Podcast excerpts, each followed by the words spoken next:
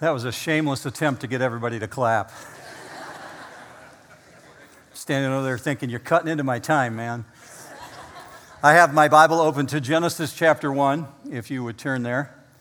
And we'll get to um, partway into verse two today. Somebody said to me this last week, how long is this study actually going to take? Because you got like two ver- words down last week, right? Um going to take what it's going to take, but we're going to get into verse two this morning. So if you have your Bible with you, I'm going to ask you to go there. Uh, before we get into that, a piece of news for you. Uh, this last Thursday, I signed the paperwork, and we closed on the twenty-six acres north of here, right? So that was pretty exciting. Um, if you were not here in the last month or so when we announced that that twenty-six acres became available, that adjoins our land right here. We have fourteen acres. And the twenty-six acres became available back in April or May. And we began in discussions, the elders, um, talking about how we could carry that off. Anyways, we we did purchase it. We purchased it with cash, so there's no debt whatsoever. And New Hope now owns forty acres. So that's pretty cool. So you will see that used, you know, for nature trails and for bonfire areas, walking areas. But uh, eventually, we need to expand the parking. Uh, many of you have experienced parking issues here, and you know what's going on. So eventually, we'll get some more parking area up to there to the north. But that's that's for a future date and a future discussion. So back to Genesis one. If you're new, we're working through a study called Eternity to Eternity, and working from Genesis all the way to the book of Revelation. Uh, lucky you, you stepped in on the second week, so you're here right from the very beginning. And last week, what we explored was God's eternality, how in that phrase, in the beginning, God, was representative of what's in store for you and I, that God promises eternity because he's the owner of eternity. Now, just speaking of eternity and what we talked about for a moment last week, in, in the way of touching on that, here's what we understand. In the time that Jesus was among us, while he was here on planet Earth in the first century, he said something to the effect that he had an eternity before time was. And this is what it sounds like. He's in the garden, he's about to be arrested, and it's the night before the crucifixion, and he's praying, and one of the disciples captures Jesus' prayer and writes it down, and he says to the Father, Father, would you restore to me the glory that I had with you once before the world was? Meaning, he existed in eternity. That's a really important component of our Christian fundamental understanding of our faith, because Jesus can't give to you that which he doesn't have. Uh, look with me on the screen at this statement, John five twenty-four. He who hears my word and believes him who sent me has eternal life. Uh, God's made a promise there. God the Son has made a commitment. If you believe in him, you have eternal life. As a sinner who's completely separated from God and has no relationship with God, there is no hope for you without his capacity to give to that, give to us that which belongs to him. He owns eternity, he is eternity, therefore he can give us eternity. Now to date, in the last number of weeks, we've looked at where Jesus fits in the Trinity, and we've talked about eternality. This particular morning, we're going to look at the role that the Trinity played together collectively, especially the Holy Spirit, in the action of creation, how you're going to see them in complete harmony. Before we jump into that, I'm going to ask you to pray with me. Would you join me in prayer? Father, we come before you thanking you for what's already happened here in this service. We saw children dedicated to you, and that would just be enough for that. We thank you for that imagery. And we're able to worship you and, and sing songs that declare truth about who you are. You're the only one who can do the things that we proclaimed. So we thank you for that, and now we get to turn our attention to your word. So I pray, Father, right now that you would fill us with a sense of wonder and awe and mystery. God, we pray for these things in Jesus' name, and all God's people said, amen. If you've grown up in church, you very likely have a well-developed theology.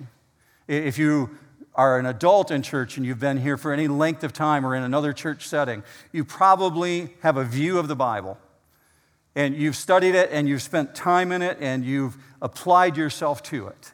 And I applaud that. I absolutely applaud the time that you've already dedicated to studying these things that we're about to look at, because much of society does not bother to do what you've done. But I'm going to challenge you this morning.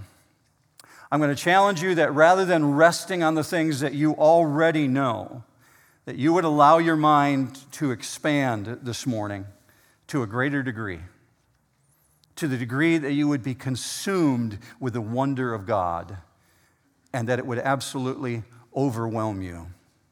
I've included a couple quotes in your notes this morning as well. They're going to be up on the screen. The first one I want you to see is from Doctor John Piper. John said this: "The more knowledge we have of God from the Bible, the more of his reality we grasp, and the more mystery we see. The benefit of increasing mystery this way is that what we do know gives direction to what we don't know. We do not wonder if the mystery we don't grasp contains a sinister God, because of what we do grasp directs us away from that speculation." It's a really good insight. If you need to read that again, grab your notes and, and read that again and, and catch it while it's still on the screen. Read what he's saying. In the way that we understand the truth of God's word, it allows us to understand God's not against us, God is for us, and there's mysteries that are revealed as we study these things. But let's step back two hundred years in time to the time of Jonathan Edwards, who absolutely captured exactly the same thought. He said this in seventeen fifty-eight, "Under the Old Testament, the Church of God was not told near so much about the Trinity as they are now, but what the New Testament has revealed, though it has more open to our view the nature of God, yet it has increased the number of visible mysteries and the things that appear to us exceeding, wonderful, and incomprehensible." Absolutely. So I recognize that the words I'm about to use with you to describe the Trinity, they strain to absolutely capture what God is. Human words point toward reality. What we're about to describe points to reality. Even the Bible, human words, points to reality to describe the wonder of God. Yet, we really, really strain at completeness. We strain to capture it. So you find John writing the book of Revelation, and as you read the book of Revelation, you find him using the word "like" over and over and over. He says, it was like this. God is like this. When I saw his throne, it was like this, because he's reaching for words to really describe the wonder and the amazement. Or Moses on Mount Sinai. Look with me at this particular verse, Exodus twenty-four nine. "Moses and Aaron," Aaron is Moses' brother, "Nadab and Abihu and the seventy elders of Israel went up and saw the God of Israel. Under his feet was something like a pavement made of lapis lazuli, as bright blue as the sky." Uh, don't ask me what lapis lazuli is. I don't know. After the first service, somebody came to me because they pulled their phone out and they looked up lapis lazuli and showed me a picture. It's an incredibly brilliant blue stone, apparently. I know what pavement is. I know what black asphalt is. And Moses says, we looked, and it's like God was standing on this clear blanket of brilliant blue, clear asphalt. How else do you capture that? And he says, it's like that.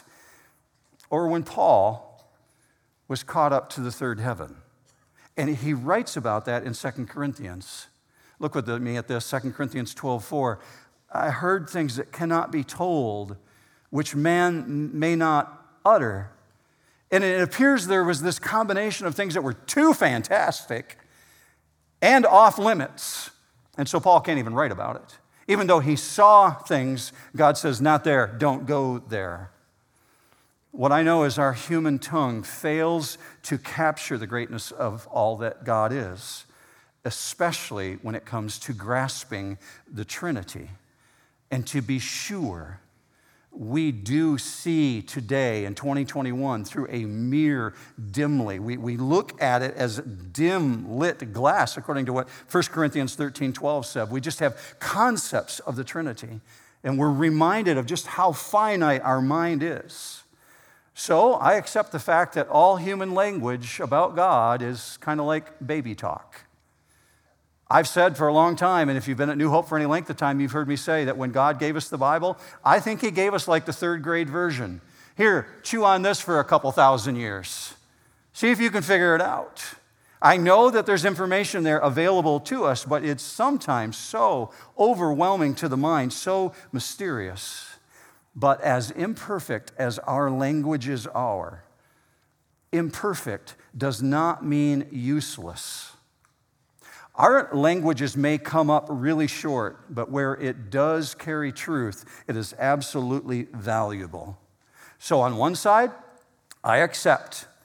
Any explanation that I formulate regarding the Trinity is like cultured, refined infant cooing, almost like blabbering.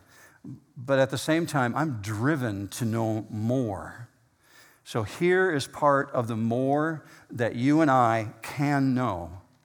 Visible in the Bible is this concurrent theme of these three personages, these three divine entities, if you will, and they're synchronized.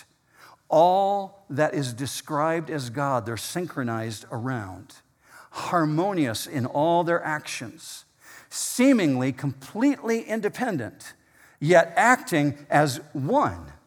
And each of the three are divine and equal, and yet they carry out very specific roles, especially in the work of redemption. You see it most clearly in the New Testament when it's describing Jesus' action on our behalf. Look with me at Philippians chapter two. We'll get to Genesis one in just a minute. Read this, Philippians two six. Christ Jesus, who, although he existed in the form of God, did not regard equality with God a thing to be grasped, but emptied himself, taking the form of a bondservant. And being made in the likeness of men, being found in appearance as a man, he humbled himself by becoming obedient to the point of death, even death on a cross. And by the way, that ranks as one of the theologically most profound statements ever written. Wrap your mind around that one. You can chew on that one for just hundreds of years. God the Son becomes Jesus the man, and yet he doesn't cease to be a member of the Trinity, but he has a completely different role than the other members of the Trinity. So John, in concert with the things that Paul describes, write this. You saw this four weeks ago. John one one. In the beginning was the Word, and the Word was with God, and the Word was God. He's saying he's both God and he's with God. And if that doesn't trouble your mind enough, go on thirteen verses later. It says this in verse fourteen, John one fourteen. And the Word became flesh and dwelt among us, and we have seen his glory, glory as of the only Son from the Father. So fourteen verses later, the Son becomes flesh, fully human. God the Son becomes Jesus the man. And Paul writes, in him, all the fullness of God was pleased to dwell. You, you wrap your mind around these things, and it, it makes you want to say, am I crazy? How can I grasp this? And this one who is God the Son, Jesus the man, begins speaking of a third personage, this Holy Spirit, and he speaks of him as a very distinct person. Here's three examples for you. John fourteen twenty-six, the Helper, the Holy Spirit, whom the Father will send in my name, he will teach you all things. John sixteen seven, it is to your advantage that I go away, for if I do not go away, the Helper will not come to you, but if I go, I will send him to you. Or this one, John sixteen thirteen. But when he, the Spirit of truth, comes, he will guide you into all the truth, for he will not speak on his own initiative. But whatever he hears, he will speak, and he will disclose to you what is to come. He will glorify me, for he will take of mine and will disclose it to you. All things that the Father has are mine. Therefore, I said that he takes of mine and will disclose it to you. Now, as you're reading these things, very likely you're noticing a pattern emerging here. of a phrase that I haven't heard from anyone else. I think I've coined it, so I'm going to call it a Mark Kring phrase, okay? Shared individualism. And, and it's a conundrum for me in my own mind because they seem juxtaposed to each other. But as you see these passages, you see this shared individualism in responsibility. The Trinity is actually the perfect example of holding all things together in common. What the Son has is the Father's. What the Father has is the Son's. And the Spirit does, in concert with the Father and Son, everything that they're in agreement over. There is this total absence of possessiveness within the Trinity. Rather, there's commonality. No wonder this is the characteristic of the early church in Acts chapter two. The Holy Spirit arrives, pours out the Spirit upon the early believers in Jesus Christ, and what are we told about them? They all have each other's back. They're selling things. They're helping to support each other. They're holding things together in common. It's uncharacteristic of human nature. Look with me at Acts two forty-four. And all those who had believed were together and had all things in common, and they began selling their property and possessions and were sharing them with all, as anyone might have need. And by the way, just to be really clear, that is not talking about communism. It's talking about commonism. And there is a difference. Communism is when a government seizes and takes things from people and gives it to other people. Commonism is biblical. Communism is talking about people freely sharing of what they have, of their resources. Communism is not what this is describing here. I find a really important question when I come to communism. I have to ask myself, what do I own in the way of resources that I hold in common with the church? What do you own that you hold in common with the church? That they were selling their real estate to help each other out doesn't mean that everybody in the church put all of their homes up for sale. There's thirty thousand people in the church in the first century, and they're all living in Jerusalem. If thirty thousand people put all their real estate on the market, they would crash the economy. What they're doing is they're selling things that they have available so that they can share with each other, helping to support each other. We have something like that here in the Compassionate Care Fund. You may not have noticed that on the offering envelopes when you give money to the church, but there's a category on the offering envelopes called Compassionate Care. And with that, we use the funds that come into the compassionate care category to actually help people pay their power bills and to help individuals who can't buy diapers or, or need money for food. That's what the Compassionate Care Fund is about. That's a reflection of the Acts chapter two church. But back to the Trinity. When Jesus is speaking of the Holy Spirit, he's not speaking of some vague, ambiguous force like in Star Wars.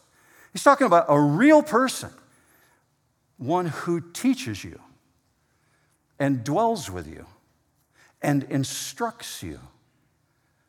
This one who secures you for eternity and convicts you of sin. That's what he's speaking of. And this personage is distinct from Jesus and distinct from the Father because we're told the Father will send him.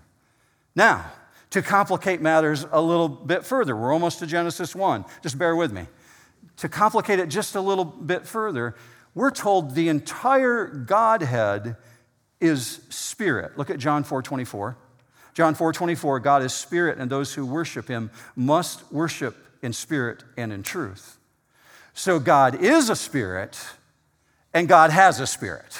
Explain that one to me, okay?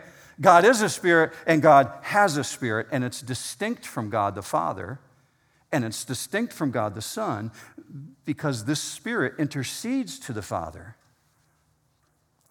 The Trinity is one of those truths that's so far beyond com- human comprehension, it really frustrates people who try to pursue it intellectually. Yet, if our worship is to be meaningful, and, and if it's to be what God called it to be, we must really seek to conceive of God as he has revealed himself in Scripture.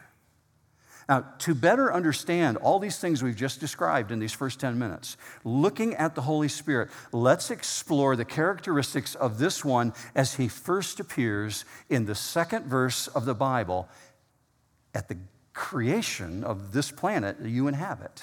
And here's what I want you to notice. You're going to see God working as a collective. God the Father, God the Son, and God the Spirit. And they're working as a collective on our behalf. Genesis one, one, and two. In the beginning, God created the heavens and the earth. The earth was formless and void, and darkness was over the surface of the deep. And the Spirit of God was moving over the surface of the waters.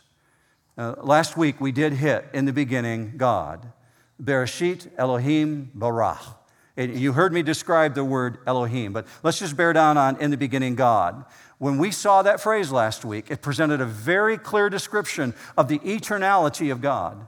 Not only that he is eternal, but also we saw that God is described in plural form. So let's put that word Elohim back up on the screen. Elohim is in your notes. And it's the word that's used to describe God in that first sentence, in the beginning, God.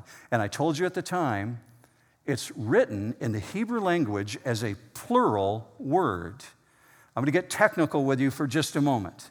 And it should be stimulating these fantastic images of the Trinity. And I'm picturing this like a beehive swarming with activity around creation. Elohim is actually a masculine plural noun in the Hebrew language. Uh, before you tune me out on that and your eyes glaze over, especially if you didn't like English class, just hear this. There's a very specific way that that word ends. It ends in our pronunciation with an I am, or in the Hebrew language, I Y M. If I was holding up here on the platform a log in my hand, we would say it like that, Mark's holding a log. But if I was holding two or three logs, we would add an S to it. That S makes it plural, meaning there's more than one. I am at the end of Elohim, that makes it a masculine plural noun, meaning there's more than one. However, while it's used of God in Genesis one one, in the beginning God, Elohim, it's also used of false gods. So in Exodus chapter twenty, Moses is on Mount Sinai, and God says to him, "You shall have no other gods before me." It's the same word, Elohim. So you find the word Elohim used all the way throughout Scripture describing God, and it can't point specifically and prove to a Trinity, but it opens the door.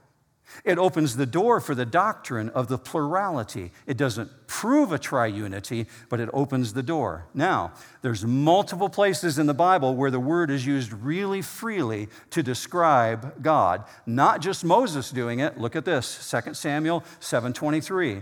God, Elohim, went to redeem. And if you read it literally in the Hebrew language, it says, they went to redeem. Or this one, Psalm fifty-eight eleven. There is a God, Elohim, that judges in the earth. Psalm fifty-eight eleven. If you read it literally, it reads, they went to judge the earth. But one of the clearest references in the Bible, this is so cool that God did this, it is in Isaiah forty-eight. If you have your own Bible with you this morning, you don't mind writing in your Bible, you might want to write Trinity, Isaiah forty-eight, somewhere in the back of your Bible, somewhere where you can refer to it. I'm going to show you why. I think it's going to help you to go, wow, look at what God showed us here. This is part of the wonder of God, because what Isaiah forty-eight does is it puts all the members of the Godhead together in one verse. Look with me at this. Isaiah forty-eight, we'll start with just verse twelve. Just hit a couple verses. Listen to me, O Jacob and Israel, my called. I am he. I am the first, I am also the last. Indeed, my hand has laid the foundation of the earth, and my right hand has stretched out the heavens. When I call to them, they stand up together. Just hit the pause button. Now, we're going to skip down from verse thirteen, and it's on the screen. You're going to see verse sixteen. There's a lot of filling in between, but keep going with this thought.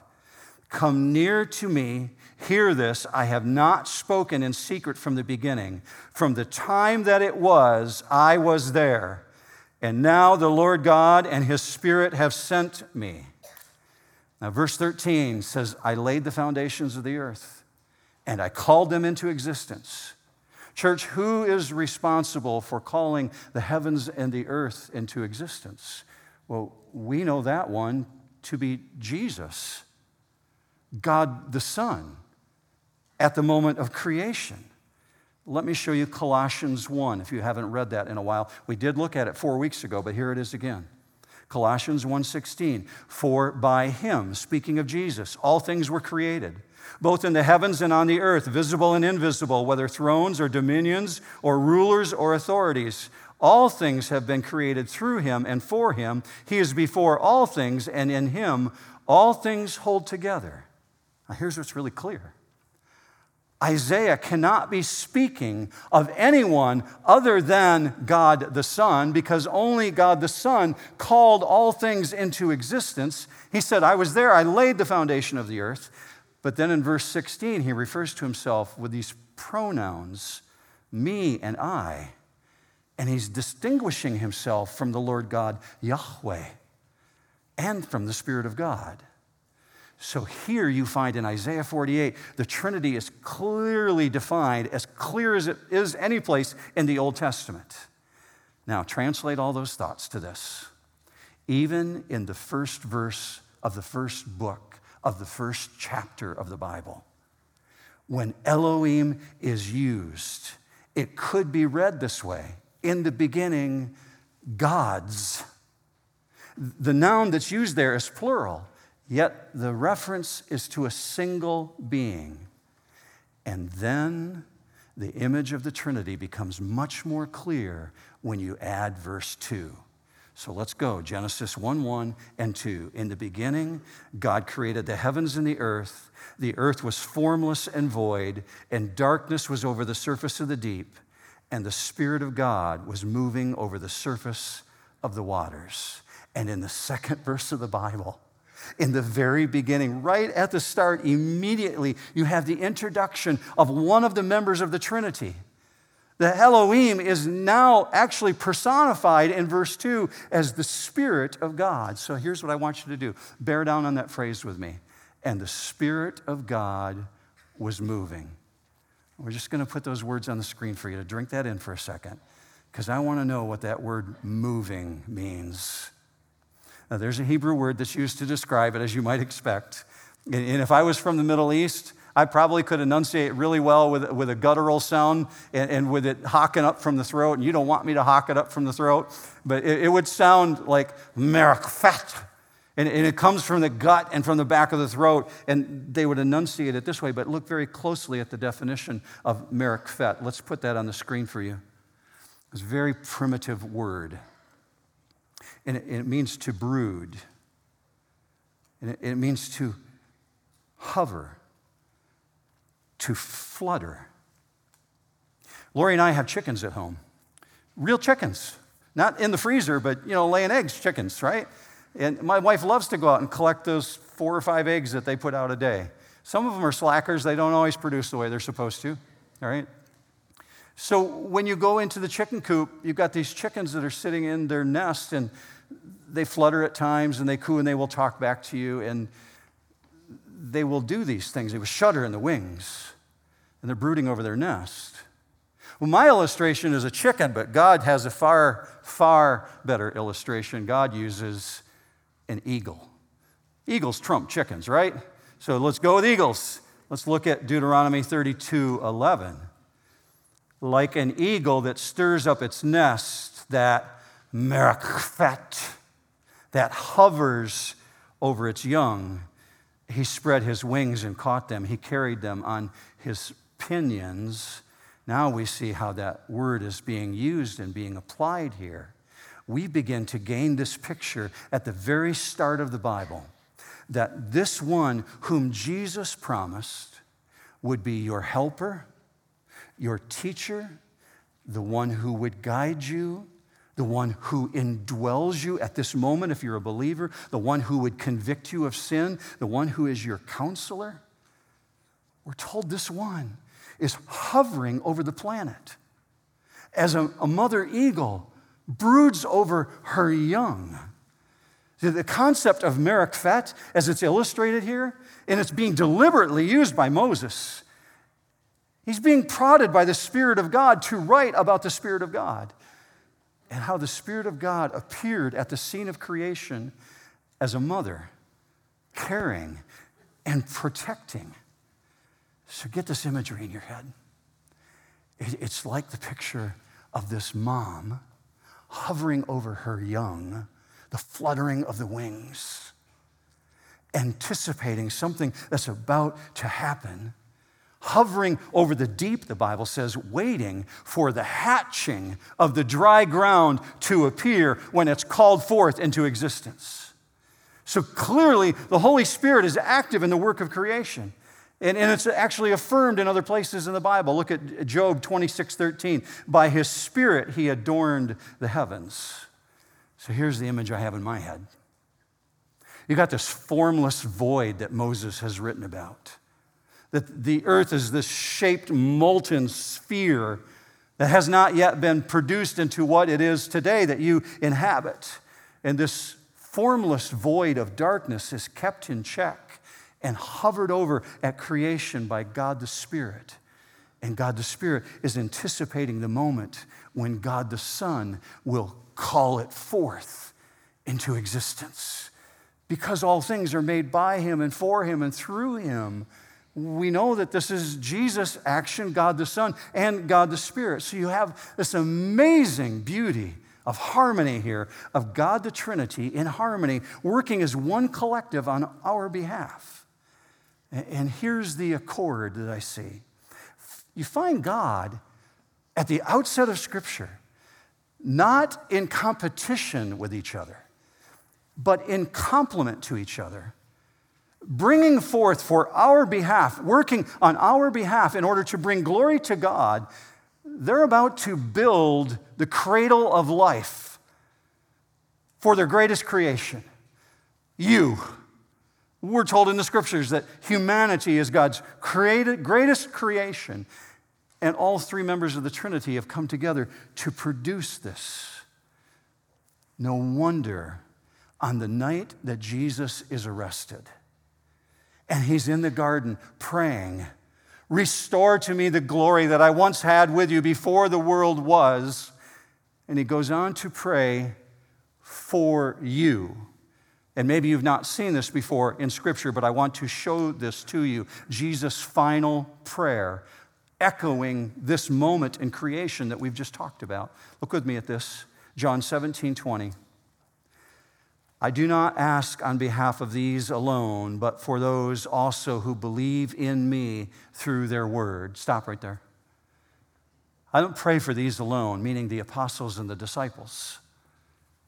I pray for all those living in twenty twenty-one who go to New Hope Church in October, who are believers in me. I'm praying for those people at that same time. For those who will believe in me through their word, meaning the word of the disciples, that they may all be one, even as you, Father, are in me and I in you, that they also may be in us, so that the world may believe that you sent me. Why does Jesus have to pray for that? Because it is not normal for fallen humans to be united. What's normal is division. It's not normal for us in our human nature as fallen sinners to be united. What you see when you see division, you see humanity at its worst. Division is the poison pill that works against people coming to faith in Jesus. That's why he's praying against division. So there's so much angst and disagreement and division in culture already. The last place that it's needed is among God's people in God's church. You don't need it there. But Jesus prays against division because he knows it's our human nature. Uh, lest you think I'm building a case for New Hope to get our act together on this issue of division, I'm not. I love the way that we get together and the way that we work together and the way we celebrate each other. I'm talking about the reality of what Jesus is praying against, that division will actually destroy and keep people from coming into the kingdom. Before the fall of Adam and Eve, before sin entered this world, I am absolutely confident that what you're looking at is the perfect marriage between Adam and Eve. They're in complete harmony. Everything they did is in harmony because they're a reflection of the Trinity, which is in harmony. But when the fall comes and sin enters this world, it doesn't take Adam long before he starts throwing insults towards Eve. Well, you're the one that bit the apple. He starts taking these accusations towards her, and she throws things back. And division creeps in because sin has arrived. But with the Trinity, with the Trinity, they do everything in harmony. There's an absence of malice. There's an absence of selfish ambition. Now, add to our sin nature this issue. This issue. We have the sin nature already built within us to divide. There is this added dimension of living in the West. Our rugged individualism here in the United States of America is a really lauded value, and we celebrate our independence. I love our independence. I love the Declaration of Independence. I love that there's a declaration against tyranny of evil. But we laud it to such a degree that we embrace this thought of, don't you tell me what to do. I'm an American. Well, that's actually contrary to Scripture. We hold up independence to such a degree that we laud it as an attribute. And it's all good if it's kept in proper balance. When that same value is weaponized and used to divide people, it wars against the Spirit of God within a believer who calls us to have each other's back, that we would be working in harmony to accomplish the goal of advancing the kingdom. Let me just get real practical with you for a moment. The relationship among the members of the Trinity is the model for believers, especially when it comes to witnessing to people who don't yet know God. Rich captured this thought. You'll read it this week in the book, and I'm going to show you a quote of his in just a minute, a little study guide. We have these thoughts in our head. You do you, and I'll do me, and don't you dare tell me what to do. I might tell you what to do, but don't you tell me, tell me what to do. And we resonate with that because we understand that. Americans are really, really good at this. But catch the contrast in Scripture. God the Father sends God the Son in harmony and in concert with the Holy Spirit to rescue the planet, to bring salvation to all of humanity, to his creation. So Rich really resonates with me when he writes what he does this week as you read it in the study guide. By the way, if you haven't picked one up yet, do that. There's only like sixty of them left. Like six hundred of them went out the door last week. But there's a few of them still available. It really resonates with me as we move toward this moment of creation. Next week, we're going to watch the story unfold. We've put week one and week two together, and we're going to watch the moment of creation birth. And this really resonates with me because what we're seeing is the absolute perfect plan of God being executed by the synchronization of the Trinity. Three independent working as one together to carry out an objective for the glory of God. So this is what Rich notes in his study guide this week, that each of us can participate with each other in advancing the kingdom and still be individually significant. Watch this quote with me on the screen. I think it was a really good insight. If we fashion our relationships after the Trinity, we can live without the drama and competition. Two believers with completely different roles can contribute to the whole and not feel like one is winning and the other is losing. Well done, Rich Bruce. It's really good. That's a great insight, church. That's a, that's a great statement, a reality. So with that thought in mind, we're, we're going to end this, and I want you to see one more time the way that Jesus prayed for this issue of unity of believers. Look with me at this again one more time, John seventeen twenty. I do not ask on behalf of these alone, but for those also who believe in me through their word, that they may all be one, even as you, Father, are in me, and I in you, that they also may be in us, so that the world may believe that you sent me. It's not normal for humans to be united. The relentless division that's in our culture should not surprise you. Our culture needs Jesus. Amen? Amen? We, we agree with that. Unity is of God. So to be normal within the body of Christ is to be unified because we're a reflection of the Holy Spirit. So here's what I'm going to challenge you to do. go into all the world, whatever you're going to do this week, and make disciples, knowing that the Trinity has your back, because that's what God does. And your family here at New Hope is here to equip you and support you and undergird you, to help equip you for the advancing of the kingdom. Because the world is watching the division, and they're just as aware of it as you are, and wondering what in the world's going on. How remarkable would it be for a group of people to be so unified that you would actually have a fragrance about you, a sweet aroma, so that people would go, wow, there's something different about those people. They smell. They smell good. They're not divided. They're united.